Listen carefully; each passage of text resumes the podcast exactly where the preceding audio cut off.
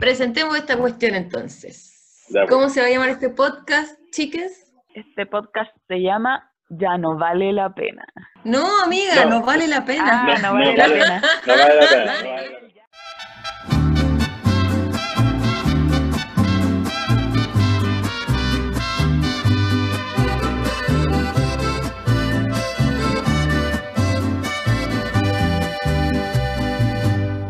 no vale la pena lo que tú me quieres, porque es muy poquito. Eso no me llena, no me es suficiente, quiero otro tantito. Ya, pues entonces vamos a partir este capítulo del día de hoy. Eh, bienvenidos, Panchi y Pedro. El capítulo del día de hoy vamos a tocar un tema muy interesante que lo elegí yo porque me interesa mucho. Eh, vamos a hablar hoy día de psicopatías. Tenemos aquí a dos personas expertas, pero no me pongan esas caras. Algo saben y no, digámoslo, Pedro tiene alta expertise en el tema. Así que nada, pues ¿cómo están para partir hoy? ¿Cómo, cómo les trata la vida, queridas amigas? Súper bien. Debo decir que no sé a quién te refieres con la segunda persona, me imagino que a ti con respecto a en psicopatía. No. Porque, porque yo me anulo ese título. Estuve estudiando para el podcast y debo decir que no puedo parar de, de verlo en todas partes. Brígido. Me interesa mucho que hablemos de este tema hoy día. Bacán. Por mi parte, eh, he sentido el cansancio, ¿no? Como, porque por un lado la, rutina que, en la que uno ya, ya se armó, que, que acomoda de repente, que ahora no acomoda tanto, pero en definitiva nos pillamos que la rutina hoy día se vuelve más monótona que antes, a pesar de que uno igual se esfuerza por, qué sé yo, hacer diferentes actividades, eh, tratar de distraerse de las diferentes formas, eh, disfrutar de las comodidades, digamos, lo que podemos tener disponible eh, en la casa cada uno.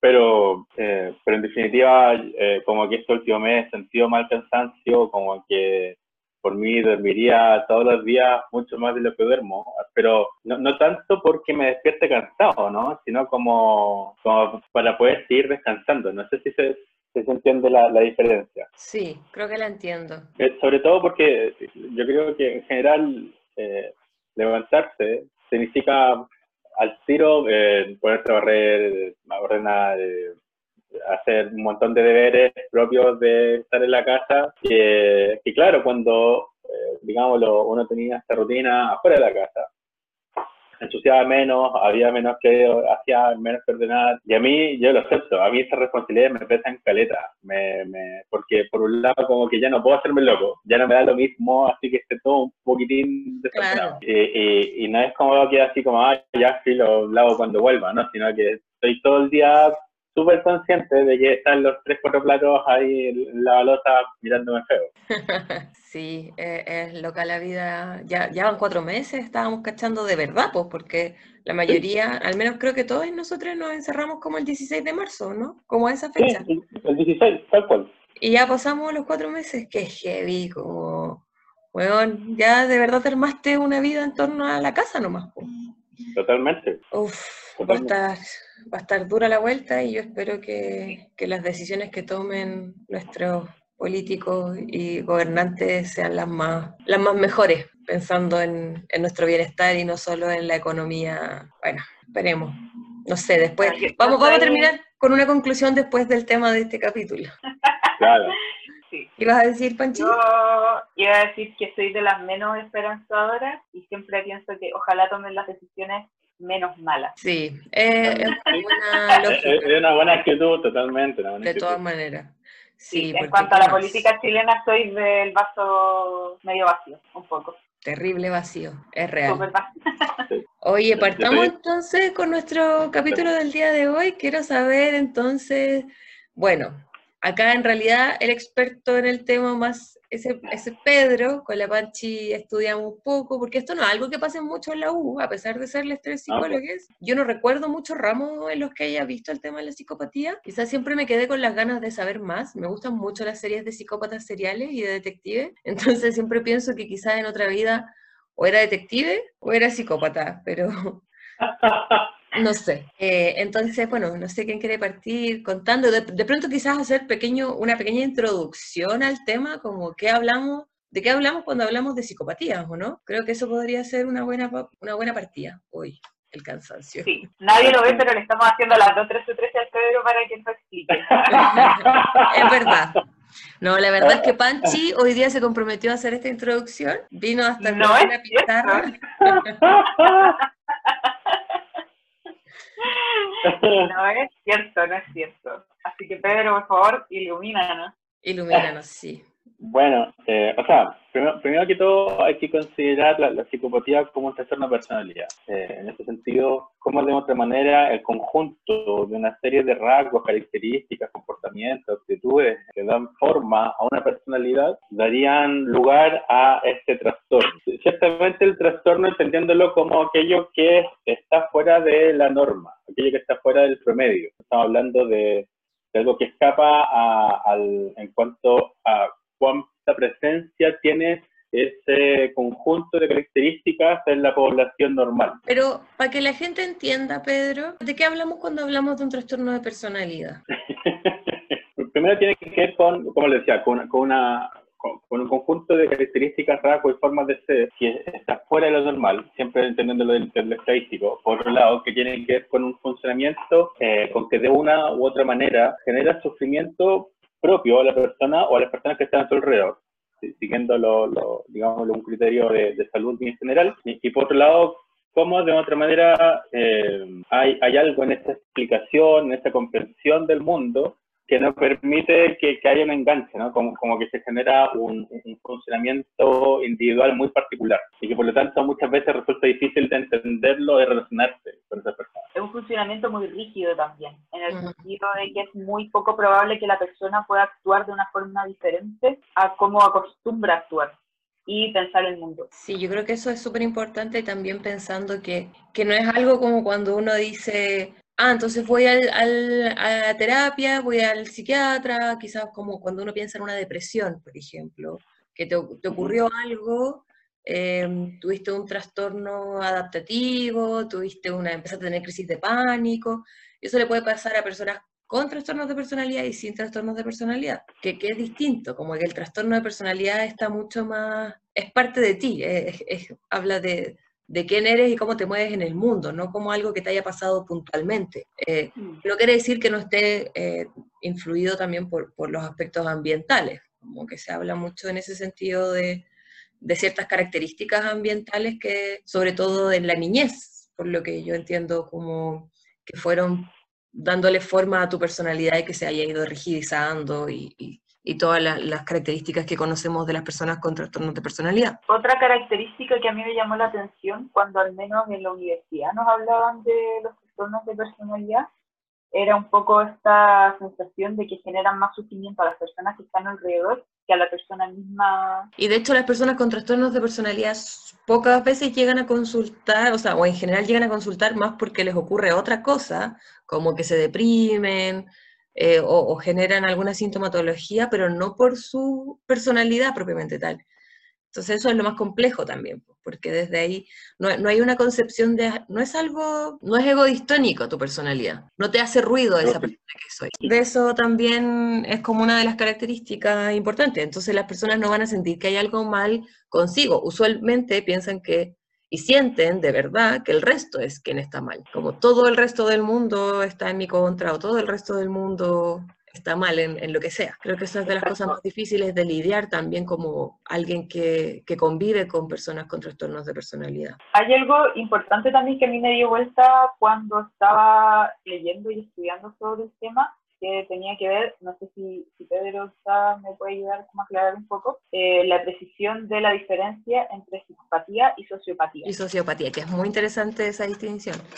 Yo creo que vamos, vamos, podríamos avanzar un poco antes de que veamos esa diferencia, porque ya entendemos entonces que es un trastorno de personalidad, para que la gente entienda cómo es eso, ¿no? Tiene que ver con estos aspectos rígidos, eh, que son parte de tu personalidad, de tu carácter, y, y no, es, no, es, algo que se pueda cambiar de un día para otro. y usualmente no, no se cambia así nomás. Eh, entonces, tú decís, lo que en la introducción que estaba haciendo el Pedro, la psicopatía es, se entiende como un trastorno más de personalidad porque hay muchos tipos de trastornos de personalidad, ¿no? Sí. Eh, y en ese sentido, ¿qué diferencia eh, la psicopatía de otros trastornos de personalidad? ¿O cuál es la característica específica de la psicopatía? Mira, eh, cierta- ciertamente la, la psicopatía eh, hay, digamos, los dos o tres eh, definiciones, concepciones que son como las más utilizadas y, y yo al menos me entiendo más en una de esas, que es la que presenta un autor de apellido Jare, con H, eh, en la que refiere cuatro componentes de la, digámoslo, de, de la personalidad, de la forma de ser, que estaría, que, que presentarían una serie de características que permitirían hablar de un funcionamiento psicopático. Y, y que ciertamente son, un, digámoslo, de manera general, como la, la la, la, la comprensión general del, del trastorno, presenta 21 características, pero, pero que en definitiva estas cuatro, estos cuatro componentes tienen que ver con la dimensión afectiva, con la dimensión relacional, con la, dimensión comportamental, antisocial y, y, ah, y, la, y la dimensión antisocial. Entonces, tiene que ver, por un lado, el cómo maneja sus relaciones, por otro lado, el cómo maneja las emociones, en otro lado, cómo se relaciona con las reglas y las leyes eh, impuestas por, por, una estructura externa, y por otro lado, eh, abiertamente nos encontramos con un componente que atiende a eh, las transgresiones de estas normas. Ya, ¿y cuáles son esas características? Ya, si les parece, entonces voy a ir nombrando los ítems, y porque en general son súper eh, como autoexplicados, ¿no? Ya. A lo mejor en algunos no te tenemos que requieran mayor revisión, pero en general son como súper claros. El primer ítem o la primera característica tiene que ver con la locucidad o encanto personal, eh, encanto superficial. Son personas buenas para contar cuentos, ¿no? Confabuladores. Y por, por eso, por ejemplo, eh, que es algo que se relaciona mucho con la segunda característica, que es la grandiosidad y el egocentrismo. Son personas que les gusta mucho hablar de sí mismos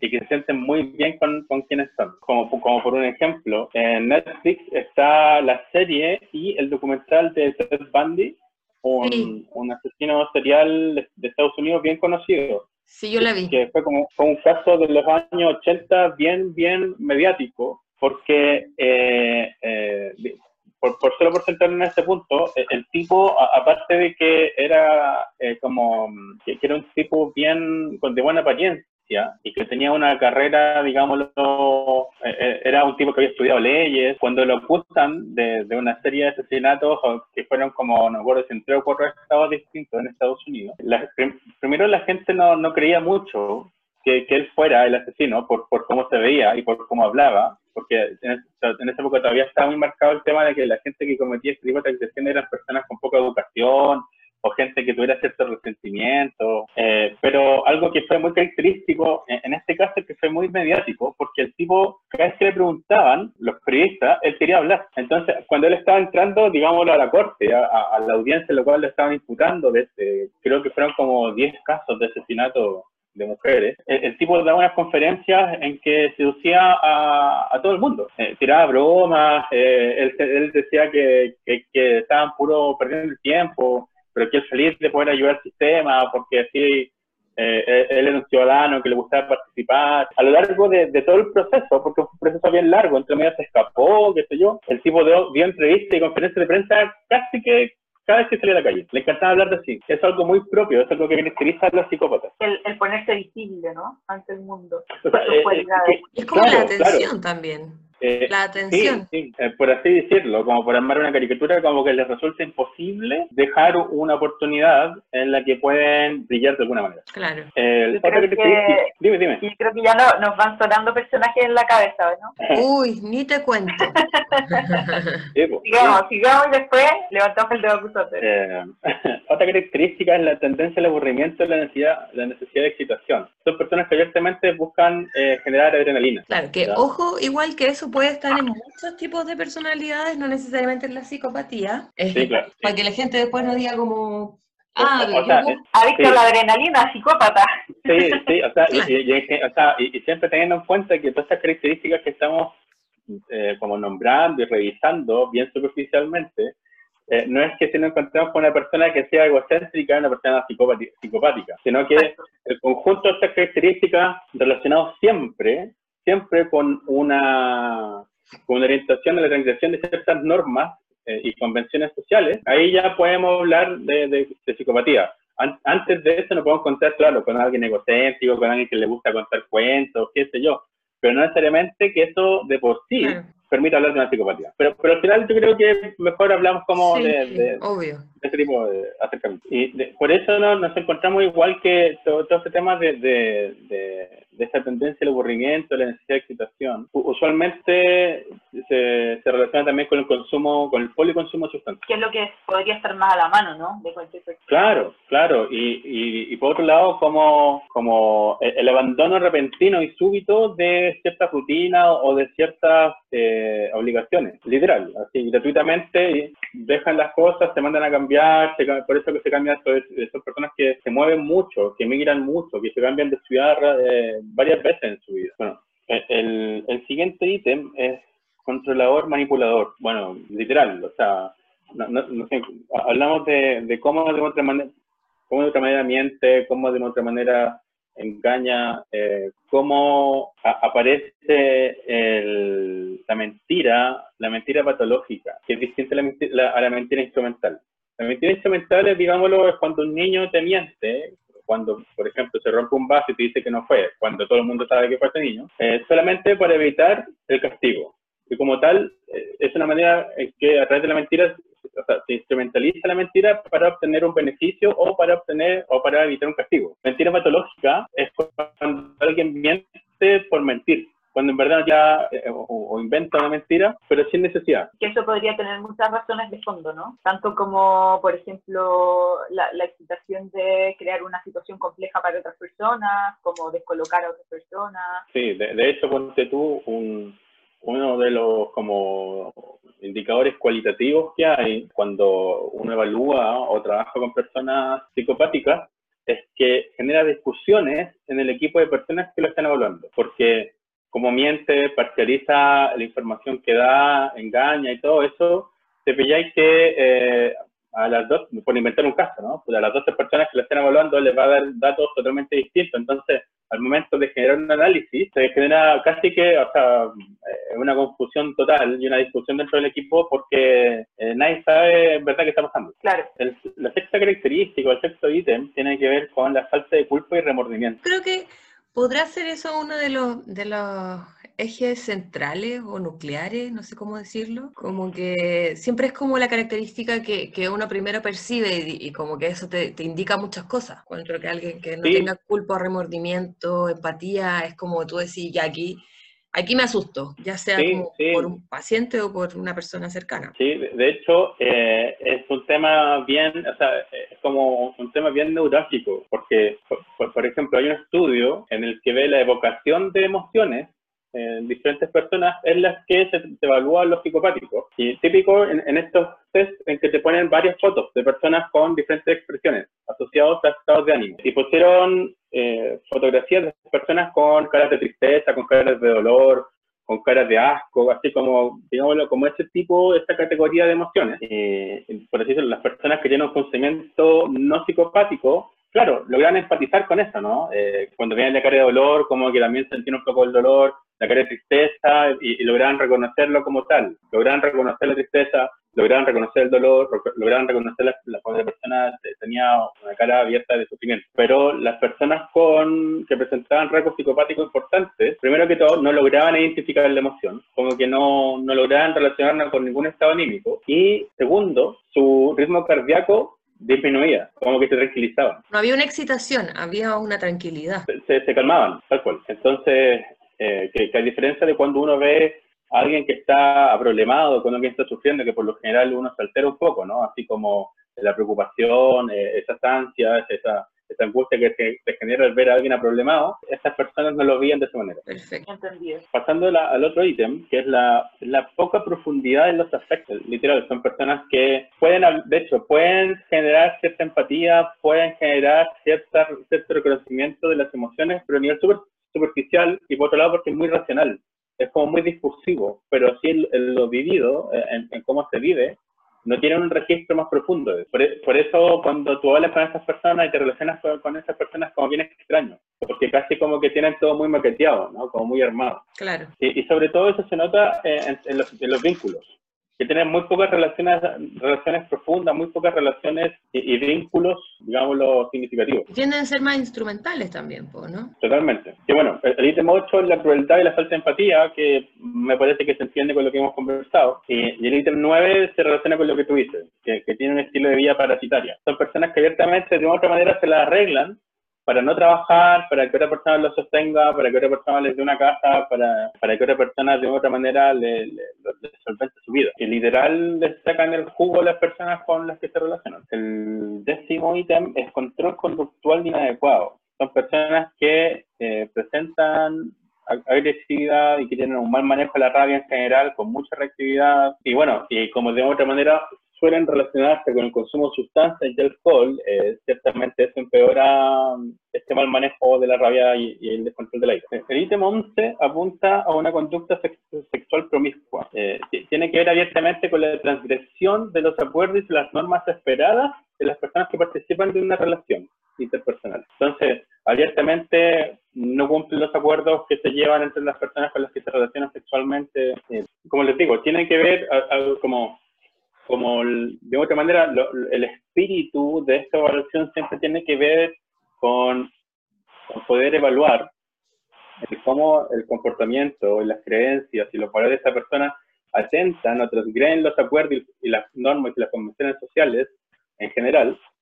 Cuando hablamos de una conducta sexual promiscua, apunta abiertamente a cómo se transgreden las normas esperables y, y deseables para poder sostener una relación sana con alguien. Claro, en términos generales son personas que son súper infieles.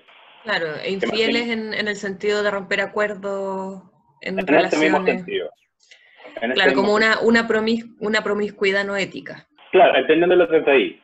Sí, sí, totalmente. Eh, y, y- y por otro lado, porque eh, de una u otra manera son personas que tienden a tener dentro de esa promiscuidad no ética, como dices tú, muchas parejas sexuales sin generar un vínculo. Y de una otra manera, como tiene esa tendencia a generar eh, un- relaciones instrumentales y por lo tanto parasitarias también, que son muy violentas al menos vincularmente. Oye, ya tengo tantas personas en mi cabeza. Yo sé que a una la conocemos el estrés. Pero ¿para qué vamos a nombres? Ah. Iba a decir quién, pero automáticamente llegó a mi cabeza. Y- y- No, ¿para qué? ¿Para qué? ¿Para qué? Sigamos, sigamos con la sección. y- y- es importante tener en cuenta, como dice la peli, este tema de la promiscuidad no ética, porque tiene que ver con, con mantener secretos, tiene que, por, por otro lado, tiene que ver con vidas paralelas.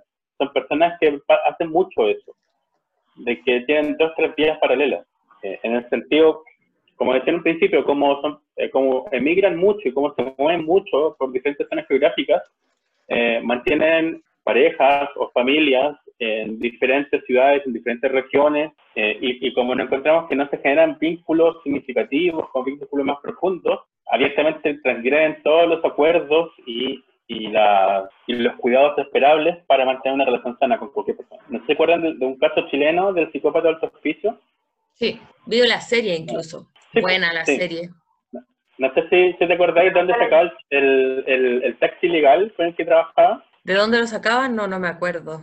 ¿De quién Eh, lo saca? eh, por así decirlo, pre- eh, convenció a una de sus parejas que se lo comprara. Mm, no me acuerdo. Sí, eso sale en la serie. La vi hace rato. Pero dale. El, el siguiente ítem, el 12, que son los problemas conductuales precoces. Son personas que desde temprana edad presentan problemas para el manejo conductual y eh, la, la, la- la aceptación y el seguir instrucciones, de, digámoslo, de un sistema externo. Hablamos del colegio, hablamos de la casa, hablamos de cualquier, cualquier institución que busque presentarle un sistema eh, de- normado externo, por lo que no fracasa.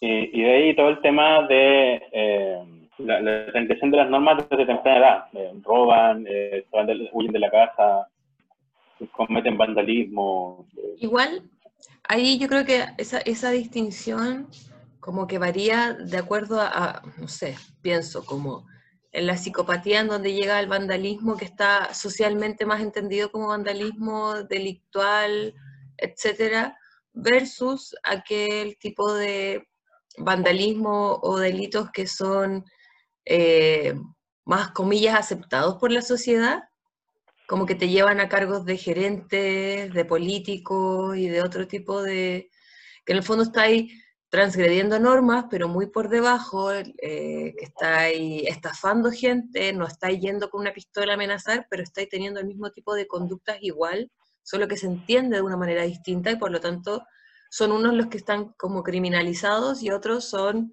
eh, van a clases de ética, ¿cachai? Como, como que siento que esa distinción igual es importante. Sí, sí, eh, porque mira, lo, lo que estoy presentando ahí tiene que ver con una perspectiva más bien sociológica de cómo se comprenden los delitos. Claro. Porque de una u otra manera, eh, claro, eh, y, y, como sin tenerlo en cuenta, porque nosotros estamos hablando de un trastorno de personalidad, pero que el cómo se entiende principalmente tiene que ver con, con una perspectiva forense. Es decir, el cómo se evalúan la, lo, las transgresiones a la norma, las transgresiones de la ley, y cómo de otra manera eh, esto se relaciona con cómo se ha constituido, construido esa identidad. Entonces, eh, entonces, tal como dices tú, cuando hablamos de normas y convenciones sociales, nos encontramos con, con, con, todas estas instituciones, con todos estos valores que son socialmente aceptados y deseables, ¿no? El ser respetuoso, eh, el, el, cuidar de los niños, niñas y adolescentes, el, el participar de tu comunidad eh, en, en, en, para mejorar el barrio, el, el ser... Ser ¿Mm? ¿Te podés topar con un psicópata que participe de todo eso? Po? Totalmente, pero eh, el, la, la, diferencia está en, en cómo, eh, en que usualmente cuando tú empiezas a revisar todo eso, es, es como que tuviese muy poca profundidad. Claro. Es alguien que, eh, por darte un ejemplo, siguiendo el tema de la Junta de Vecinos, eh, es alguien que puede ir a, a eh, que va a todas las reuniones, que va a las fiestas, siguiendo el ejemplo chileno, ¿no? Eh, que va a las fiestas del 18, que va a Paño Nuevo, pero cada vez que piden que alguien ponga más o que alguien vaya a otro lado, nunca ha participado. Nunca ha dado una idea propia. Claro. Entonces, entonces, en ese sentido, en lo formal, son estas personas que incluso son así como ciudadanos ejemplares. Pero sí, cuando le das una vuelta, cuando revisas un poquito más, te das cuenta que en verdad no es un, no es un interés genuino, que, o que de una otra manera, esa plataforma, es decir, el participar de esos espacios, le permitió escalar a lugares que de otra manera no habría podido. Y claro, y le da la visibilidad y la gente habla de ella, es como que qué buena que es esta persona y como que eso también me imagino que es parte de todas las otras características que ya he sí. mencionado. Y, y, fíjate que es bien interesante porque eh, parte de la evaluación, lo ideal es poder entrevistar a esas personas que interactúan con esta otra persona. Y pasa mucho que cuando uno revisa esos otros referentes, claro, todo el mundo sabe quién es, pero nadie lo conoce. Claro. Nadie sabe mucho qué se dedica, nadie sabe mucho qué es lo que hace con su vida, nadie sabe mucho dónde vive exactamente. Es, es, es, bien extraño porque, como, como tú decías, son bien visibles, pero nadie los conoce. Sin profundidad. Porque, tal cual, no profundizan en los vínculos. Pasando al siguiente ítem, que sería el 13, que es la falta de metas realistas de largo plazo. Son personas que no tienen proyecto vital que en verdad no, no tienen, no, no, les interesa ver más allá, digámoslo, de lo que está pasando actualmente en su vida. Y, y por otro lado, eh, que tienen aspiraciones poco realistas, así como, insisto, voy a armar una caricatura, una viñeta. Una persona que eh, no terminó el colegio, que, la, que ha, ha, tenido trabajos esporádicos y, y, y digámoslo, sin, eh, como sin, muy, sin poder sostenerlo de manera importante en ningún lugar, pero te dice que está a punto de pegarle el palo al gato y que más que sea el gerente de una empresa, eh, no sé, el próximo mes.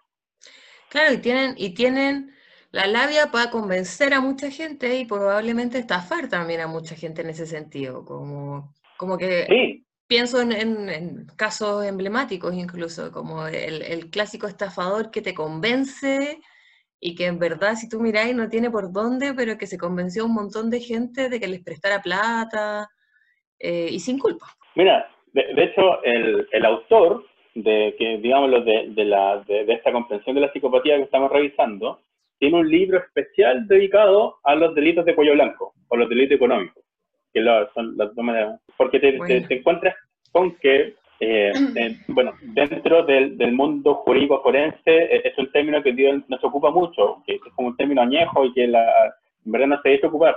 Pero para hablar de manera general, las personas que cometen delitos financieros, delitos económicos o delitos de cuello blanco, son más peligrosas que la mayoría de las personas que cometen, digámoslo, un delito común, que es, eh, por ejemplo, un robo o algo así. Eh, no, no, estoy diciendo que, no estoy diciendo que el robo sea eh, como algo bueno, ¿no? Sino que dentro de, de, de, de este rango de maldad, eh, las personas que cometen delito de cuello blanco, por ejemplo, cometen un delito, y como ha pasado en Chile, y se estafan a medio de Chile. Entonces, en cuanto al impacto, en cuanto al daño que generan, en cuanto a, a al, posici al posicionarse por sobre otros, las personas que cometen este tipo de delitos son mucho más peligrosas. Sí, pues, pero no son vistas como lumpen. Claro, y, y, y por eso, y, y, desde, como digo, desde una perspectiva sociológica forense, Chile es un país particularmente especial para que sean delitos económicos. Mm. ¿Por qué?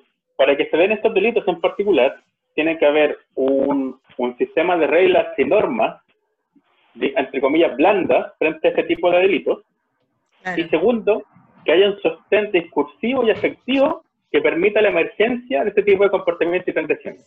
Entonces, tal como decías tú, te pide que en Chile hay una cárcel especial con la gente que comete estos delitos. Que es especial en el sentido de que no parece cárcel. Pregunta idiota. ¿Cuántos años tenía Sebastián Piñera cuando robó el Banco de Tárica? sí, pues. Entonces, y, y, además que te pilláis que, eh, por, por, por, solamente por, citar una referencia eh, de caricatura, pero te ocurre, cuando tú hablas con una familia de alguien que roba, usualmente son súper estigmatizados.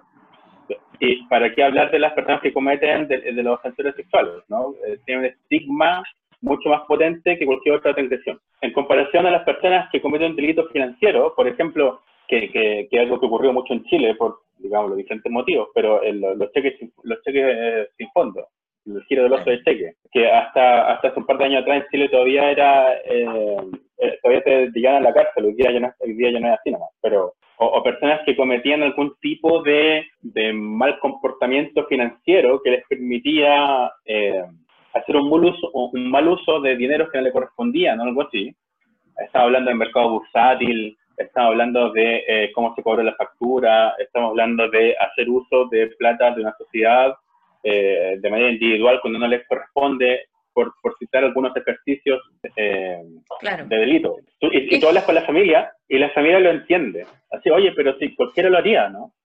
Claro. Pero el problema es que lo pillaron. Sí, por en el comparación, problema es que lo pillaron. En comparación a la persona que roba. heavy, porque tenemos toda la gente en el poder que cumple con muchas de estas características o todas, ¿cachai? Y tú decís como obvio, entonces es un, es un país que facilita que emerjan ese tipo de personajes, po. porque pero, si tenemos un presidente psicópata como loco, ¿qué más podía esperar, cachai? Sí, totalmente. Fíjate, fíjate, no sé si se acuerdan cuando eh, estaba la campaña para que fuera el segundo, para el primer y segundo gobierno de Piñera. La, la gente en general, ¿qué es lo que decía? Consideraban que Piñera era alguien pillo y que por lo tanto mm. podría ser un buen presidente. Sí, pues y eso del pillo es muy chileno. Y cuando está hablando del pillo, no está hablando, está hablando, no está hablando de alguien eh, así que, que, haga un buen uso de su astucia para el beneficio del mundo, ¿no? No está hablando de alguien que sabe engañar, de alguien que sabe pasar piola, de alguien que puede cometer muchas agresiones sin que lo pillen. Oye, y el tema para del... beneficio personal. Para beneficio personal. Y el tema del CI, porque siempre se habla que la psicopatía o que los psicópatas eh, eh, tienen como son, son muy inteligentes. Mira, ¿Es así? Mira, eh, es que no, nos encontramos que, primero que todo, lo, cuando le, le, han hecho evaluaciones de CI, todos, eh, por lo general, hay una, digamos, la, la, la, estadística más significativa señala que son promedio bajo o bajo el promedio. ¿La dura? Sí. No, no son personas que se, se caracterizan por ser muy inteligentes, pero como son, como son cuenteros, como son confabuladores, como son muy, muy elocuentes, logran barnizar muy bien, eh, y por lo mienten abiertamente, entonces logran barnizar muy bien sus carencias. Claro. Siguiendo el ejemplo que vimos, vimos un rato, el, el, el caso de Ted Bundy, cuando, cuando él le preguntaban por sus años escolares, él decía que tenía los mejores recuerdos del colegio, que él había sido un atleta destacado, y que eh, era una persona muy querida en su comunidad. Cuando entrevistan a personas que lo conocen de esa época, a vecinos de esa época, primero eh, era alguien, un paria. En el colegio casi nadie lo conocía y tenía muy pocas amistades. Nunca pudo participar de ningún club atlético porque no tenía habilidad atlética. Y, y tercero, eh, siempre fue medio resentido por eso. Entonces, en cuanto a su participación comunitaria, fue muy escasa, porque era muy resentido. Entonces, claro, cuando tú, tú, cuando tú entrevistas a alguien que dice, no, mira, en verdad mi adolescencia, eh, tirándolo a lo que va a ser aquí en Chile, digámoslo de manera general, así, cuando en mi adolescencia yo fui súper buena para la pelota, era, fui scout y, y bueno, y en la universidad me metí un texto para Chile, es como, wow, es alguien que como súper motivado, como súper buen ciudadano, que le interesa mejorar su entorno, pero después te pilláis que cuando hablé con su familiar, cuando habláis con las, las personas que lo rodeaban, te pilláis que todo son mentiras. Que fue a Chile a carretear. Un texto. Claro, que nunca clavó una tabla. Oye, avancemos con las características para ya irnos Sí. de lleno en, en el pelambre. porque en el pelambre, que yo quiero aquí que conversemos de, de quiénes son esos psicópatas que conocemos. Bueno, pa- pa- pasamos de la, eh, al ítem 14, que es la impulsividad. A- Ahí es importante tener en cuenta la, la impulsividad en cuanto a, por así decirlo, que toman decisiones sin mediar la reflexión. Por ejemplo, ¿cómo se ve esto? Son personas que no, no evalúan los pros y los contras de una situación, sino que buscan la satisfacción más rápida y más corta de sus necesidades propias, a cualquier costo. Y por lo tanto, eh, no, no son capaces de prever las consecuencias de sus actos. ¿O no, las prevé, no les darán lo mismo? Eh, Porque igual es una distinción ahí. mira, pueden darse las dos.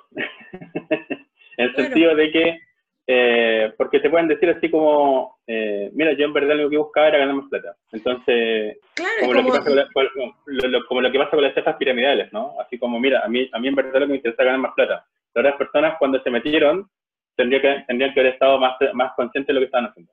Claro, más pilla, más pilla, no es mi problema. Claro, porque pienso, si no hay remordimiento, en el fondo tú puedes saber que va a afectar a otra gente, pero me importa un pico porque no, Externaliza No voy a- la culpa también. claro, además, po. O sea, Un- piramida, piramidans, Sí, po, sí, o sea, total, total, un locus de control externo, una lógica acomodaticia y una moral laxa. Como abiertamente tú te encuentras con, con todas estas explicaciones, con todos estos argumentos, en que es como, mm, sí, mira, como, que a- a- si, si no, si no está ese valor a esta persona, es como, sí, mira, puede ser, pero de repente te pilláis con que son abiertamente disruptivas, ¿no? Así como que de verdad te están diciendo o, o algo descabellado, así una transgresión abierta a cualquier norma, y, no, no, no son capaces, así como, no, que en verdad esos problemas los demás.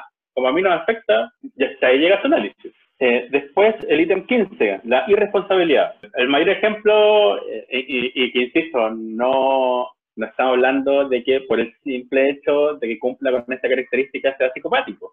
Pero el, el mayor ejemplo es papito corazón. La, que la, la deuda de la pensión de alimentos es, una, es un indicador que está muy presente en estos casos, porque como estamos hablando de, de que son personas que mantienen vías paralelas con eh, múltiples parejas sexuales, con un- eh, una promiscuidad no ética, como decíamos, pasa mucho que tienen muchos hijos, pero que no se hacen cargo de ninguno. Y, eh, y eso juntémoslo con que abandonan los trabajos de manera repentina, con que no cumplen sus compromisos, con que, o sea, todo, todo, como de una otra manera fallan en todos los espacios institucionales de los cuales de una otra manera uno tiene que hacerse cargo. Y, y sobre todo que siempre hay que comprender esto, ojalá, de la visión como patrones. Una cosa es alguien que se le olvide eventualmente pagar la- alguna cuenta de la luz o la cuenta del internet, y otra cosa es alguien que, se- que debe 36 meses de las cuentas de servicios básicos claro, y no te complica. y, y- y se cambia, y se cambia de, de comuna para abrir una, una cuenta en una comuna donde sea otra empresa que presta el servicio, por ejemplo. Pasando al siguiente, la incapacidad de aceptar la responsabilidad por tus acciones. Como decíamos, el, el locus de control externo, abiertamente, todo el rato externalizando la responsabilidad, externalizando la culpa y las consecuencias de sus actos a terceros. O a, o a instituciones también. El complot. No, ya, pero que, digámoslo que las instituciones aquí tienen la culpa de todo. Pero Sorry las los instituciones psicópatas, tienen pero- personas detrás. Las instituciones tienen personas detrás. Ese, Sí, así es. Miren, eh, al- lo- el ítem siguiente es un ítem súper eh, cuestionado, que a mí personalmente siempre me ha hecho mucho ruido, porque presenta, que tiene que ver con las múltiples relaciones maritales breves, con que tienen relaciones esporádicas muy cortas, y, y abiertamente son porque como son personas que se casan muchas veces, digámoslo, en los lugares donde se puede. Mm, Y hay una, hay una, hay una tabla, hay una escala que tiene que, tiene que ver con que, de acuerdo a la, a la edad que tiene, a la cantidad de relaciones que ha tenido, eh, se establece si es que cumple o no cumple con este criterio. Por eso les digo que a mí personalmente algo que, cuestiono- que cuestiono mucho, eh, pero siempre, o sea, eh, que cuando se revisa, al menos como, como yo lo he visto y como yo lo he trabajado, tiene que ver con el espíritu de la evaluación, ¿no? En la manera en que esta persona transgrede los acuerdos afectivos, relacionales con las personas con las que se, con las que generan ciertos vínculos. claro. Oye, y aquí se habla, en esta escala gigante, como se esperaría que tuvieras un mínimo de puntuación, como, Sí. me imagino que no tenéis todas, porque Sí. yo pienso en psicópatas que conozco que no cumplen todas, pero que tú decís, sí. Sí, es que, mira, eh, ciertamente como, como, como yo no soy un relator certificado ni nada de esto, pues prefiero no ir, meterme de lleno en la escala y tampoco para generar como, eh, para que se genere un mal uso de la información. Claro, Pero, pero sí como para, ilustrarlo un poco, eh, si la escala contara 100 puntos, que 100 puntos es una persona que es abiertamente psicopática, la escala propone que de alguien con eh, 60 puntos para arriba ya es alguien psicopático. claro, y ahí me imagino que también hay un, por así decirlo, un espectro, como... claro, de- con rasgos de... Claro, hasta No, no, el más no, no, que, o sea, claro, en lo, te en- en- en lo cuali- en lo cualitativo, así es como uno eh, revisa los resultados, ¿no? Pero el autor, eh, de hecho, en, una entrevista lo- le preguntaron, así como, mira, su escala presenta, digamos, estos criterios, ¿qué pasa con la persona que tiene 60 puntos? Que está justo en el corte. Claro, Eh, digamos, y el entrevistador, bien sarcástico, le dice así como, es alguien que es como mitad psicopático. Y él le dice, mira, yo, el, el- el autor le dice, eh, yo prefiero considerar que esta persona sea psicopática, porque prefiero eh, como intervenir a alguien de más a que se me pase algo. rígido.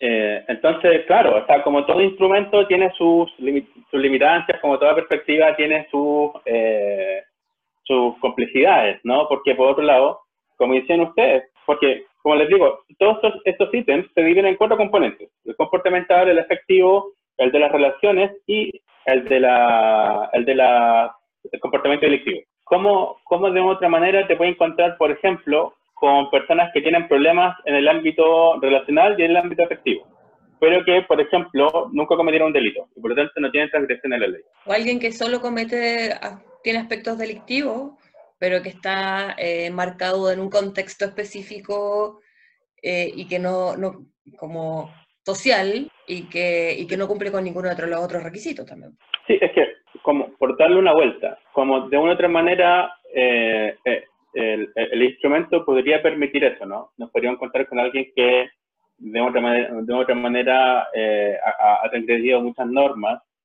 y, y que de otra manera, eh, por ejemplo, que pudiera tener un, un- buen manejo de su emoción y todo eso. Pero eh, es algo que pasa poco, que es muy poco esperable. Pero si nos, nos podemos encontrar, por ejemplo, con alguien que tenga problemas importantes en el manejo de sus emociones, que tenga problemas importantes en la manera en que gestiona sus vínculos en general, eh, pero que eh, no cometió transgresiones. Entonces, eh, es alguien que, por así decirlo, tiene un funcionamiento, o sea, que tiene rasgos psicopáticos marcados, sin configurar una un trastorno de personalidad, pero que sí tiene un funcionamiento más psicopático. Ya, desde el funcionamiento, perfecto, ya entiendo.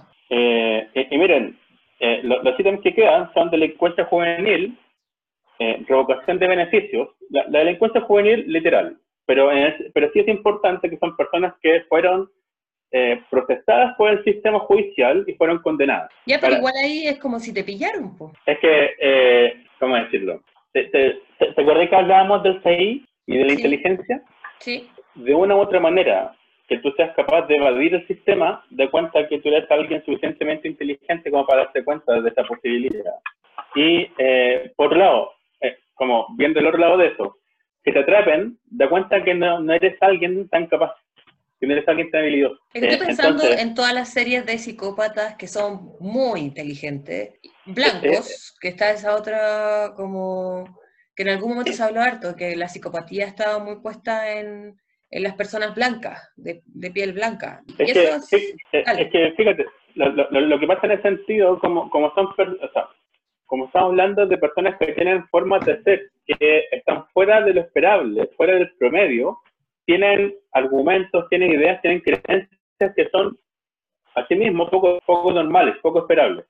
Entonces, los argumentos que te dan, te- te- te- inevitablemente te dejan un poco descolocado porque eh, no, no es lo que uno espera. Y por otro lado, eh, en ese mismo sentido, como, te, como usualmente eh, están, estoy hablando de manera general, como están buscando manipularte, como están buscando cierta reacción, como están buscando generar algo en ti, es altamente probable que, tenga- que pongan temas incómodos para hablar, temas tabú, sexualidad, incesto, te describen los delitos que cometieron o te obligan a ti. Por ejemplo, si, cuando lo estás evaluando, que, que algo que pasa mucho, eh, digámoslo, estamos preferados un caso de un asesinato horrible, de una u otra manera pueden, pueden buscar, por ejemplo, que tú leas el detalle de, de, de- de la descripción de los hechos como una manera eh, de joderte, ¿no? Porque leer algo tan horrible ciertamente te, te pone incómodo. Claro. Entonces, ¿cuáles son los ítems que quedan? Que tienen que ver con la... Ah, con- Delincuencia juvenil, ¿Ya? eh, que como les dije, tiene que ver con pasar por el sistema judicial. Revocación de beneficios,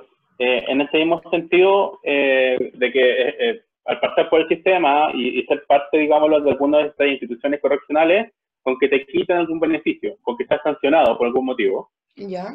Y el último ítem, el 20, eh, la versatilidad criminal, con, eh, con que son personas que suelen presentar diferentes tipos de comportamientos que transgreden las reglas, las normas. Entonces, nos pillamos con robo, nos pillamos con delitos sexuales, nos pillamos con delitos económicos, nos pillamos con, eh, con estafa, nos pillamos... Entonces, eh, porque el, el robo es, una, eh, es un tipo de delito común, la, la estafa es un tipo de delito financiero, la violación es un tipo de delito sexual, que son de diferentes categorías penales, que por lo tanto ahí habría una versatilidad criminal. Ento- Entonces, siguiendo eso mismo, si es alguien que, so- que por, por ejemplo, toda su vida ha robado, por lo tanto, no sé, 30 años robando, pero nunca, pero no cometió ningún delito de otro tipo, no cumple con la versatilidad. Entiendo. Wow, qué heavy pensar en cuánta gente así hay. ¿Hay, hay como estadísticas de eso? De la prevalencia, ¿Mm? no la tengo en mente ahora. Eh, Pero creo, mira, creo que era bastante, ¿no? Mira, eh, el- por la- las estadísticas como las últimas que yo revisé, que si no me equivoco son como de 2017 aprox, dan cuenta de que en la población mundial hay entre un 2 y un 3% de personas que presentan rasgos psicopáticos de manera importante. Y dentro de eso, como un 0.5% que son psicópatas puros. Oye, y entonces, ¿la diferencia con la sociopatía? La, la, la la sociopatía apunta principalmente como a, a- a esta idea de, de como de erradicar cierta parte de la sociedad. Como de otra manera atentar con- contra la globalidad, contra la institución grande de la sociedad como tal, que, que ese- ese sería como eh, el, el objetivo, por así decirlo. Mientras que la psicopatía eh, no, no tiene que ver con cambiar la sociedad, no tiene que ver con, con digámoslo, con esa escuela mayor. Eh, eh, eh, son personas que se enfocan principalmente en sí mismos nomás. Entonces, por ejemplo, ¿se acuerdan de una bomber? ¿sí? Estaríamos hablando ahí como de una sociopatía, entonces. Él, él- él- él presenta un funcionamiento mucho más sociopático. ¿Y, la, ¿Y las raíces de ambas son distintas? Porque Mira, una vez es que- leí que era como más, mucho más ambiental la sociopatía. Mira, eh, es que eh, eh, eso, eso siempre es mucho más complicado, mucho más complejo. De hecho, se, se han hecho como estudios genéticos. Anteriormente, digámoslo, eh, digamos, no sé, por 50 años atrás, lo que se estudiaba tenía que ver con ciertos indicadores eh, como físicos, ¿no? Como con ciertas características físicas que se relacionaron con este tipo de comportamiento y no se ha encontrado nada que permita definir o determinar, digámoslo, un origen. Pero, pero sí, no sé, eh, pero sí, de una u otra manera, sí, sí, sí te puedes encontrar con, con que eh, son personas que fallan abiertamente al, al momento de participar en la sociedad. Tanto psicópatas que- como sociópatas. Sí, sí, que, que, que, le- que, que les resulta muy difícil, obvi- obviamente no logran encontrar una manera de insertarse y participar de una manera esperable y deseable en la sociedad. Eh, sea en cuanto a un trabajo, sea en cuanto a a las relaciones, se dan cuenta de la comunidad que viven. Eh, y por otro lado, bueno, son, son personas muy como, como porque a, a partir de, la, de, de, de, todo lo que hemos, de, de, esta serie de características que revisamos, son personas que usualmente intimidan. Es vincularmente muy extraño relacionarse con estas personas. Y aquí estamos hablando, entonces, ¿podrían ser muy semejantes las, soci las sociopatías que la psicopatía eh, en términos quali o como a la hora de, de ver una persona así? Mira, yo, yo tengo que decir que en, en, cuanto a la sociopatía, yo no, he yo no lo he revisado mucho. ¿eh? Ya. Pero me, me, atrevo a decir que sí comparten más semejanzas que diferencias. Perfecto. O oh, la wea, lo encuentro muy heavy. A mí me dan miedo a los psicópatas, como que. Pero también me intrigan mucho, ¿cachai? Como ese funcionamiento, eh, como les decía, porque además veo muchas series. Entonces, desde sí, chica me ha llamado mucho la atención y lo encuentro muy heavy. No sé, y, además que, y, y, sí, además que cuando te pillé con, con, con esas personas que, que, son muy encantadoras, son personas muy sí, seductoras, entonces eh, son, son, personas súper carismáticas por lo general, eh, cuando te lo pillas en ciertos ambientes, porque cuando te relacionas, digámoslo, de manera así como pareja, por ejemplo, es un desastre, es imposible. O sea, Terrible, a mí me han tocado pacientes así, más bien papás de pacientes y que caí en el juego, es súper difícil porque no entendís qué te está pasando y te empezáis a enojar y no entendís si lo que tenéis que hacer es mandarlo a la chucha o enganchar o ponerte a pelear. Es súper loco y termináis con una sensación de asco y, de como de, y como de que te cagaron. Es una sensación como de, de vulneración que yo me acuerdo la primera vez que me pasó así muy fuerte, terminé mal, terminé llorando y yo no entendía qué había pasado en esa sesión. ¿Cachai? Como en, enganché, ¿por qué? ¿Qué onda? Me sentí violentada, pero no, eh, porque también es como muy, lo, lo, maneja muy bien, porque no, no te tira a pegar, ¿cachai? Pero, pero con una manipulación absoluta y con ganas de, de ir a bañarte, ¿cachai? Una sensación muy extraña. Es que ciertamente como los más sofisticados, ¿no? Sí, los más seductores, los, los más locuaces, los, los, elocuentes, perdón. Como esta idea de que logran de manera muy hábil, por ilustrarlo de una manera que pueda ser exagerada, pero que, que te hagan traicionar tus, tus principios, por ejemplo. Claro. Que, que, que, te hagan, que te hagan cambiar tus ideas, que, que y por eso esa sensación que si tú como de haber sido violentado o violentada, porque es como que te das cuenta que estás haciendo algo que no querías y no sabéis por qué igual lo Claro. Ya, entonces, con todo esto, esto que estamos conversando y, y nos estás iluminando un poco más, eh, ¿cuántas personas se les vienen a la cabeza, así como un número? Como a mí se me vienen caletas. Mira, varias. Varias personas se me vienen a la cabeza y creo que más que señalar así como con el video, como decía yo, eh, quienes uno pensaría que tienen rasgos o tendencias psicopáticas, podríamos quizás dar, dar ejemplos claros de ciertos rasgos que acabamos de ver, ¿no? Por ejemplo, a mí se me ocurre, ya tiré de alguna forma un palo Piñera y voy a tirar otro. Piñera cuando, por ejemplo, habla de la discusión de las mujeres a ser mm. violentadas. Sí. Mm, claro. Sí. A mí eso me pareció súper fuerte en el sentido de justamente uno de los rasgos que estábamos hablando, ¿no? La capacidad de alguna forma de poner la responsabilidad en las otras personas cuando, claro. cuando cabe la duda, digamos, de decir como, bueno, pero también se dejaron, o bueno, también participaron, bueno, ¿por qué no dijeron nada, no? Claro. Sí, es que sí. psicopatía.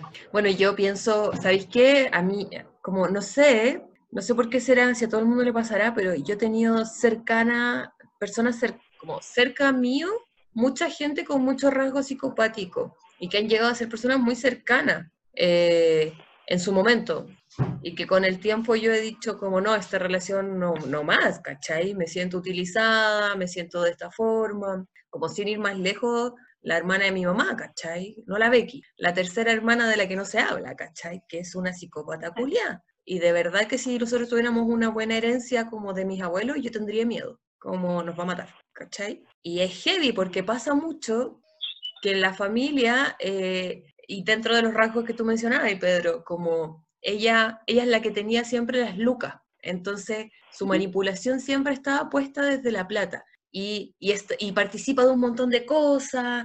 A mis abuelos los tuvo votados por un montón de, casi toda la vida, ¿cachai? Pero, por ejemplo, se casó con un nuevo gallo y, era ella la que iba a lavar al, viejo, al papá del, del, marido, y entonces toda la familia de él es así como, no, es que la Anita es tan buena y ella siempre es como la, la, la, la que lo da todo, ¿cachai? Pero que en realidad tiene una cantidad de empresas turbias, estafa a sus trabajadores, le importa un pico todo, ¿cachai? Pero que ella, ella brilla. Entonces, eh, e, es muy heavy porque eso ha generado un montón de conflictos familiares, porque mi familia se haya separado en dos, como la familia extensa, y que al final del día, con mi mamá, que decidimos cortar esa relación, entonces todo mi núcleo familiar quedamos como las intolerantes, ¿cachai? Que pobre Anita, ella es buena, y es como, loco, cómo manipula todo el mundo. Y claro, pues, cuando otra tía necesitó eh, temas de salud, ella corre y le pone la plata, ¿cachai? Eh, como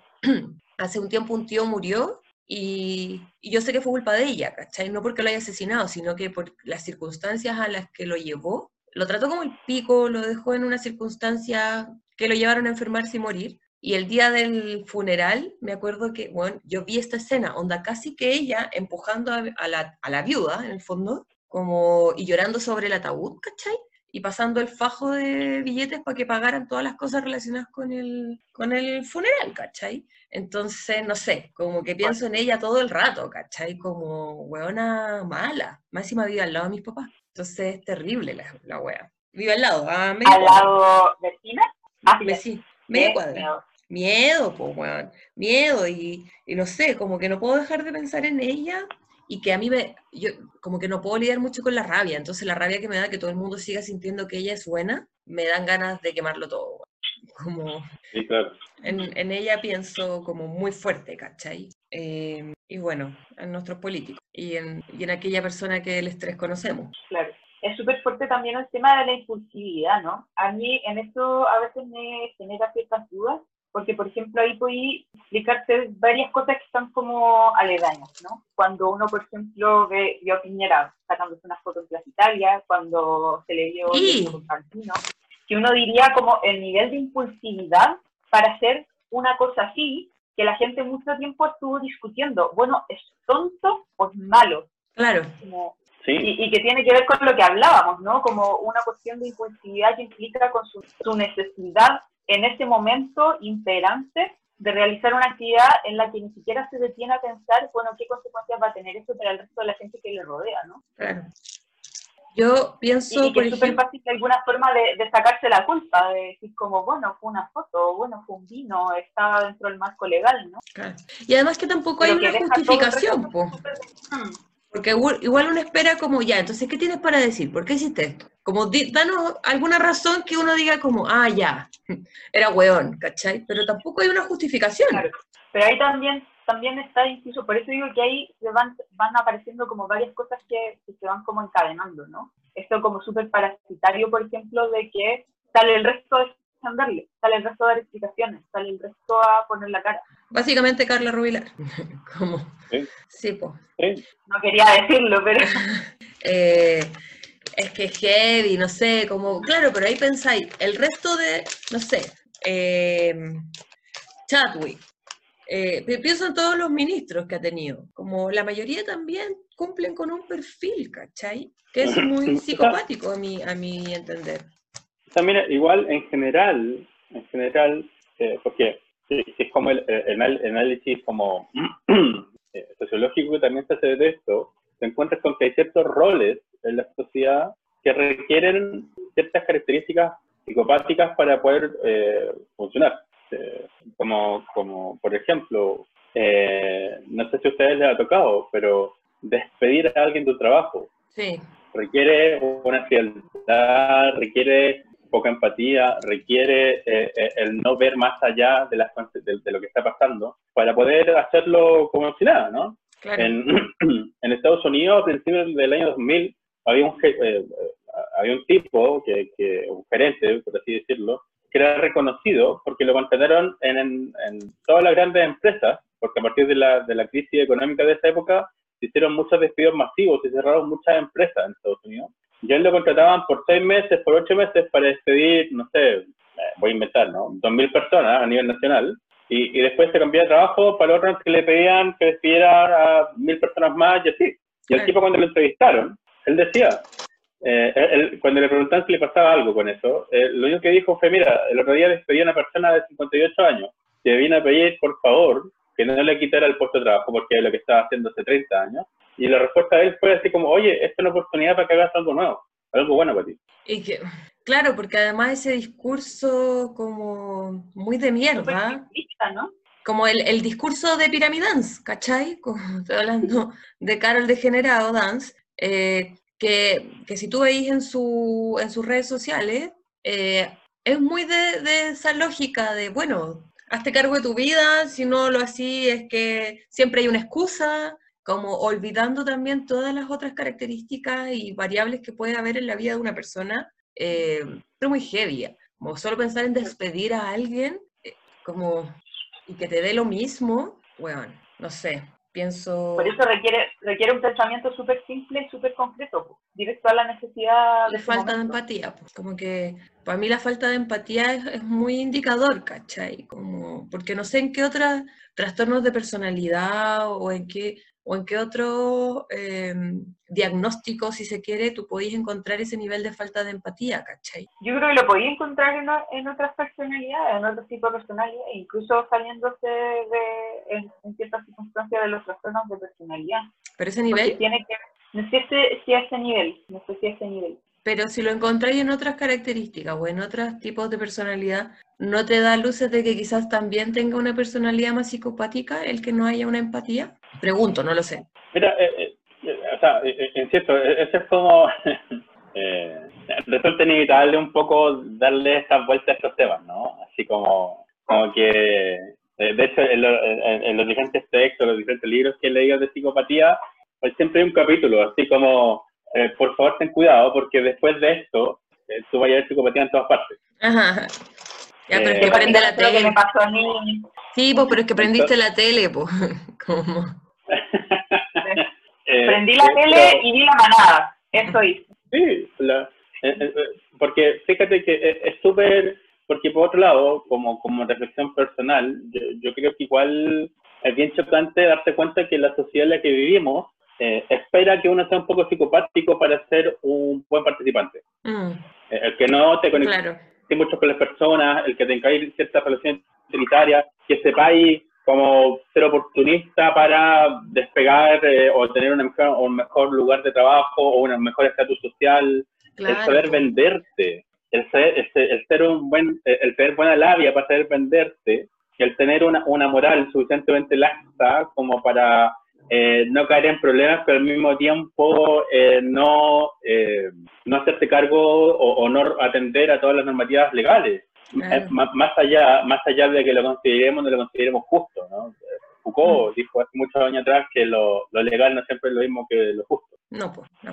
entonces, desde ahí, eh, es, también es algo súper sano el, el eventualmente ser alguien contracultural, el alguien que no responde o que abiertamente transgrede las normas. Y, por eso es, es importante siempre como ver cuál es el espíritu, como qué es lo que está, cuál es la Mm. intención detrás de todo. Sí, Porque si nos, nos- si nos porque si nos pegamos como al checklist, chuta, demasiada gente Mm.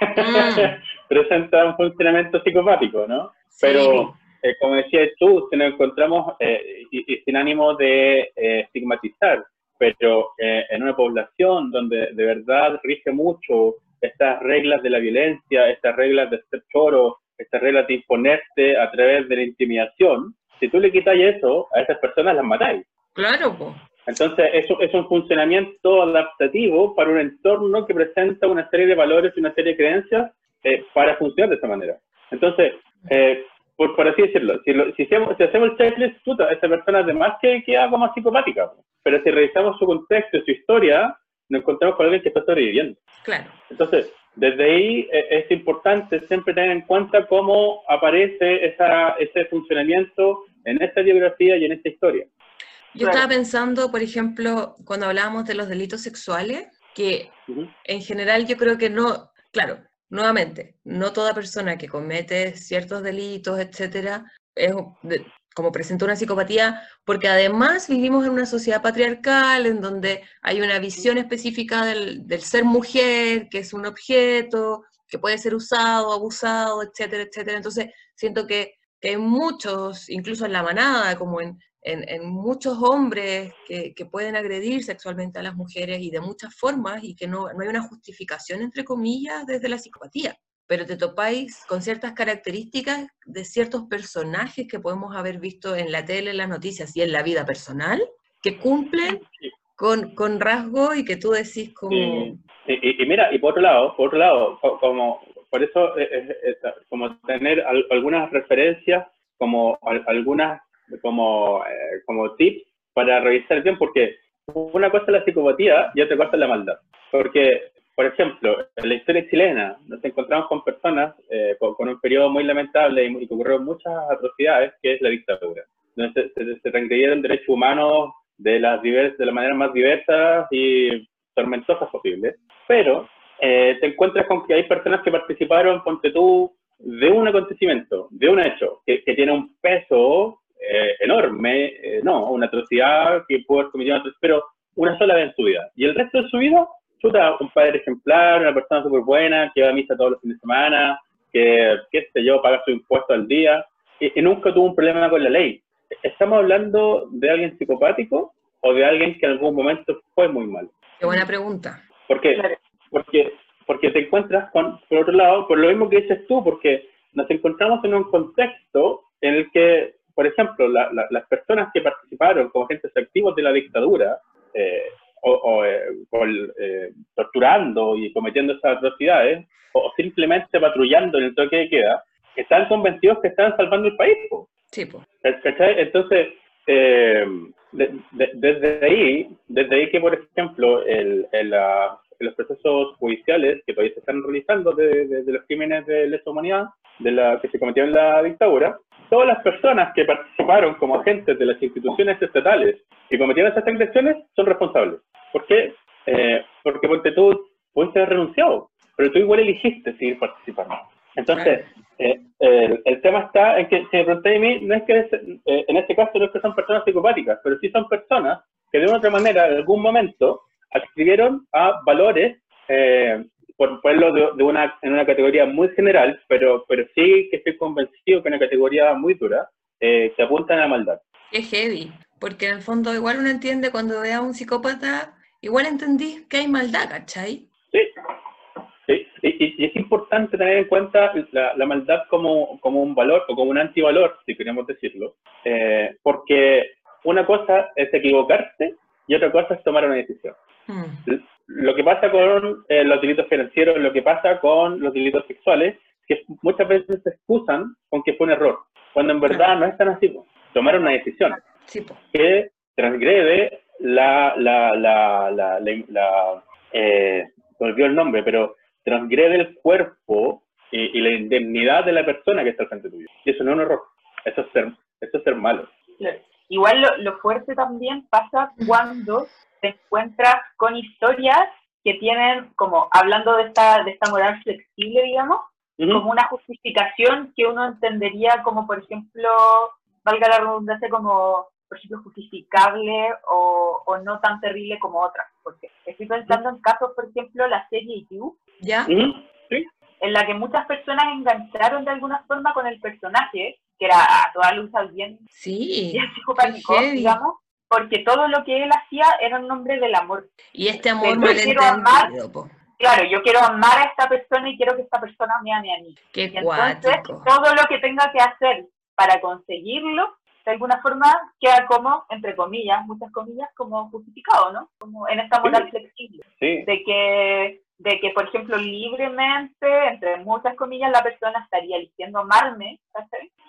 Cuando en verdad he generado todo un espectáculo y, y, he eliminado competencia y he eliminado todos los obstáculos para que a la persona no le quede otra opción claro. que verme. Que verme. Bueno, ¿Qué, ¿Qué loco lo que pasó con esa serie? Bueno, más allá de que la encontré muy mala en términos como audiovisuales, eh, pero sí, pues, pasó caleta en ese tiempo que la gente como que enganchaba con él. Eh, y porque también, también era, era, bastante una... seductor. Claro, y también había una cosa súper como flexible porque él sí mostraba cierto como reconocimiento del marco de que lo que él estaba haciendo estaba mal. Pero si yo, yo vi, no sé si los tres primeros cuatro capítulos de la primera temporada, de- de- en verdad me enganché con la serie, y, y por otro lado porque como, como estoy súper metido en el tema del amor, como, como que este era el, el enclave de todo lo que hay que erradicar del amor, entonces, de- relacionado con el amor. Entonces, pero me acuerdo que la época me quedó muy grabado porque eh, no me acuerdo si, creo que fue el protagonista, el, el actor eh, de, la, de la serie, eh, que sacó como comunicados por redes sociales y todo eso, dando cuenta, eh, como que él aclarando, así como, oigan, este es un, este es un tipo, este es un, así como un psicópata, un psicópata, eh, no es un buen ejemplo, por favor no lo sigan, eh, y por favor no envíen más correspondencia pidiéndole matrimonio, como, como, Qué como en esa. ¿Cachai? Como, como que tú- como porque revisando lo- los productores querían dar cuenta de una de un tipo que eh, póngale psicopático, póngale como pero alguien que estaba enfermo o alguien malo abiertamente eh, y, y las elecciones que cometía, como que ese era el fin de ese de, de ese programa, de esa serie.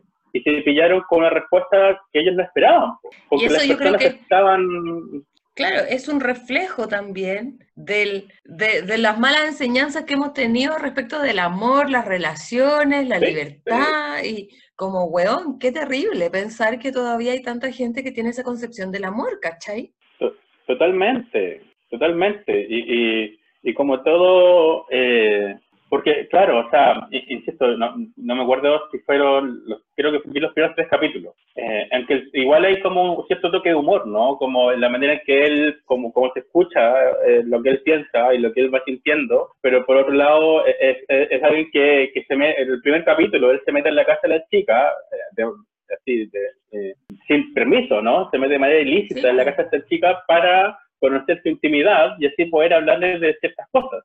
Y, Claro. y, y, la- y las reacciones que hubieron al respecto fueron que él era un romántico. Weón. Es que Oh. efectivamente está esa idea del, del romanticismo que dice que como que qué bonito una persona que está dispuesta a hacerlo todo por ti. Claro. Claro, Como esa, esa incondicionalidad, ¿no? Ese, ese Romeo y Julieta que yo muero, lo hago todo por ti. es que Sí, sí. Entonces, y, y, y- y bueno, yo creo que alguna vez podríamos hablar del amor, ¿no? Sí, por supuesto que lo vamos a hacer, amigo, no te Eh, porque, pero, pero en, definitiva, ¿cómo de una otra manera? Este, esta moral laxa y, y- y esta lógica como aticia, en el sentido de cómo van generando argumentos y creencias para sostener estos comportamientos eh, y, y que en algunos casos, no siempre, se conjugan con este funcionamiento, este funcionamiento psicopático y con, esta, eh, con este esfuerzo por la maldad, ¿no? Porque Claro. yo, yo, soy, yo en ese sentido soy un convencido de que hay personas que son abiertamente malas o que han cometido actos abiertamente malos. ¿Y ahí qué pensáis de Trump? No, yo, yo, yo creo que es eh, el sociópata más grande de nuestra generación. Él y Putin, Eh, pucha, mira, yo, la única, eh, lo- yo, yo digo que la pelean, ¿no? Pero solamente te- lo- yo eh, considero que Putin es más carismático. Trump Mm. es un buen odiable. Eh, claro, dentro, dentro, de, la- dentro, de, dentro de Rusia, Putin ciertamente tiene muchos detractores y en el mundial igual.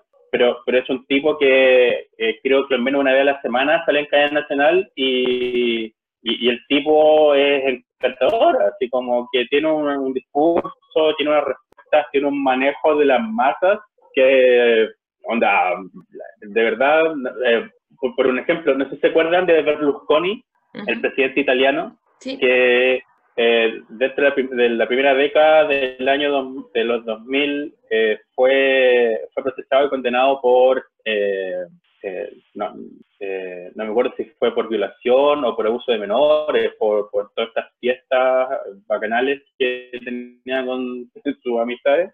Y, y el tipo, por- porque eh, después el presidente quedó siempre dentro del mundo de la política, y, en esto sucede, que lo condenan. Y el tipo, cuando lo condenan, da, sale, sale a dar una conferencia de prensa así a nivel nacional. Y lo que él dice es que, eh, bueno, eh, si, si, eh, si, que, si el tema es que si, una, si, si es un crimen que me gusten las mujeres, pues soy culpable. Y e Italia lo aplaudió por 10 minutos. Ay, la wea. Italia completa, ¿cachai? El, el tipo se, se bajó del estrado con vitores. Claro, porque ahí te topáis con el, con el, con, con el carisma, po. que también Sí, o sea, puede ser un rasgo que no tiene Trump eh, y que Piñera ciertamente tampoco tiene, ¿cachai? Claro, Y Claro. avalar discursos sociales también. ¿Cómo? Este es el punto, que son súper hábiles para agarrarse de discursos socialmente aceptados, ¿no? Porque claro, cae así como, oh, así como en lo, en lo más obvio, claro, que le gustan las mujeres no es ningún delito, ¿no? El punto es que es lo que, cómo se relaciona él con las mujeres. Claro. Y eso es lo que la sociedad actual, o sea, hasta hace, bueno, todavía, de alguna forma avala muchas, mu- muchas malas prácticas.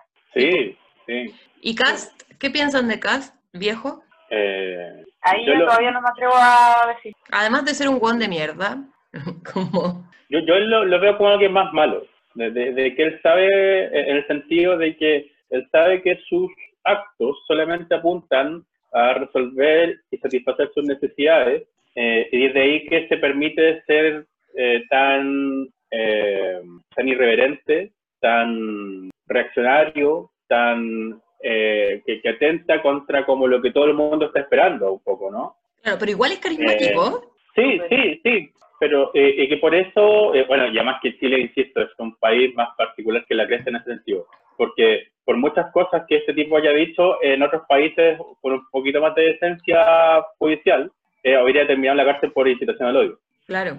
Bueno, no en Rusia. Claro. Oye, en Italia, amigues, amigues, eh, vamos con las recomendaciones, Sí, porque se nos, se nos va el tiempo, parece que hoy día nos extendimos caleta. Yo seguiría hablando, en verdad, pero... Pero eh, podemos hacer un 2.0 también. sí, Claro. sí, podemos hacer una parte 2. Claro, porque la psicopatía parte 2 ya nos saltamos la introducción de hoy. po. Y, y como les digo, yo, yo, yo creo que sería interesante de repente meternos en el tema de la maldad, que, que es mucho más amplio. Porque Es la- la porque la uno tiende a asociar, como tú ves a alguien malo y pensáis psicópata, ¿no?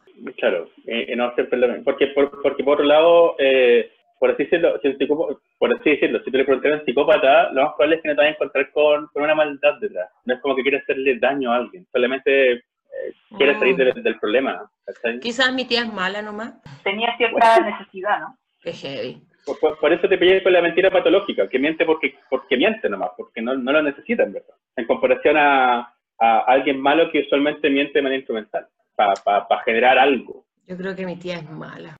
Bueno, podemos dejar eso para el 2.0. Queda, queda, queda la duda instalada. Yo tengo una recomendación. Oh, vamos a hacer la misma, estoy segura. Sí, probablemente, porque mi recomendación es eh, la serie que salió ahora chilena, La Jauría. ¡Ay! Vamos a hacer la misma. Que además era tan atingente, ¿o no? ¿Tú ¿Ya la Tan viste? atingente. Bueno, ¿Ya la- puedo, la puedo ver más, tío. No, dale, La, la vi. No, pero Pedro, ¿la viste? No, todavía no, todavía no. Eh, ca- caché que salió, que tenía varias reacciones. eh, eh, es que igual me, me doy un tiempo como para ver esas series porque me, me pasan muchas cosas con esas series. Entonces, Sí. como, como que justo ahora estoy como más, más agotado, como les decía, entonces me doy un tiempo para estar más descansado para ver esas series así más Sí, que se meten en, en el lado oscuro del ser humano. Sí. Dale, amiga, continúa. Gracias. La Jauría es una, una serie que encontré súper potente. En el, sen- bueno, en muchos sentidos, ¿no? Pero para lo que estamos hablando atingentemente hoy, como para distinguir ciertos tipos y ciertos rasgos de psicopatía, ¿no? Y que tiene que ver también con muchos personajes diferentes. O sea, yo en algún punto dije, ya, ¿qué onda? Todos los personajes son psicópatas, ¿qué está pasando? podía encontrarse una, una gama súper amplia en, dentro de la misma serie, en el sentido como de las motivaciones, en el sentido como del entendimiento, en el sentido como de la de, de a qué apuntan con su impulsividad, por ejemplo, cuáles son los discursos que están detrás. Yo creo que es súper potente también en cuanto a lo que hablábamos también como de, de que la sociedad también de alguna forma está criando gente bien sociopática y psicopática. ¿Cómo está esta idea, por ejemplo, de que en ciertas circunstancias cualquier persona podría tener un comportamiento psicopático, sin serlo necesariamente? Claro, es verdad. Entonces creo que una, una serie súper rica de ver para analizar y bueno, también que apunta un poco como a visitar la postura de las mujeres en ese sentido como frente a, a, a estos personajes masculinos tan sociopáticos. A mí me... Mira, ya que la Panchi me robó mi, mi recomendación, solo voy a agregar ahí que además siento que la serie no tiene nada que envidiarle a ninguna serie del, del género, ¿cachai? Yo que veo muchas series de detective y psicópata y todo ese tipo de, de cosas, eh, en verdad es muy buena, está bien hecha. Además hay una crítica y está súper actualizada a lo que estamos viviendo. Como que de verdad por todos lados. Además que Anita Tijoux, bueno, siento que mejor personaje o mejor personaje, ¿no? Como, qué. Increíble, increíble. Yo necesito que salga la segunda parte de esa serie. Sí, va a salir, porque yo creo que... Solo cada- para verla más. Sí. Eh, así que nada, te dan ganas de todo, de llorar, de quemar, de romper, de vomitar. Está, está buenísima. Yo me la vi en un día. Como, y, y me daba rabia porque yo sabía que después iba a echar de menos tener capítulos los días siguientes de cosas para ver y ya no tenía nada, ¿cachai? Como todo se derrumbó. Pero eso, sí, véanla porque está buenísima. Ya, Pedro, tu recomendación. Eh, sí, sí, yo, yo traje un libro eh, que se relaciona con el tema, que, que, que es un libro que escribió un periodista que se llama ¿Eso es un psicópata? Un Ah, viaje a través de la industria de la locura. El autor se llama John Ronson, J-O-N, Ronson, tal cual como suene. Eh, de- desarrolla las diferentes, como, eh, eh, es un- periodista que ha escrito varios libros, así como en torno a temáticas eh, como, de, como, digamos, técnicas, pero que se han popularizado. En este caso, él trabaja el tema de la psicopatía. De hecho, él entrevista al autor del que estábamos hablando. Es un libro súper entretenido, es un libro que, que da cuenta de varias maneras en que está abordado y cómo se ha intervenido la psicopatía y cómo se ha entendido la psicopatía con el tiempo y sobre todo cómo de otra manera, como lo que estamos hablando, cómo la sociedad que como hace este cuestionamiento de la sociedad de eh, cómo eh, de otra manera estaríamos fa- facilitando eh, la emergencia de psicópatas. Bueno, Eh, como que, como que se plantea la pregunta y, y presenta como ciertas condiciones para hacerse esa pregunta. Bacán. Ya, pues. Tenemos entonces las recomendaciones de la semana. Y oye, yo quiero aprovechar también de agradecerle a Lucho por nuestra ilustración. Así que si nos escucha, muchas gracias. Está bella. Las dos, las dos que nos mandaste, elegimos una. Así que gracias porque tremenda pega. Eso. Sí, muchas, muchas gracias. Está genial. Y nada, pues nos luego- vemos en un próximo capítulo. Luego le toca a Pedro elegir el tema. Así que ahí nos va a decir y, y nos estamos viendo en otra edición de No Vale la Pena. Besos. Chao, que estén muy bien. Chao. Adiósito.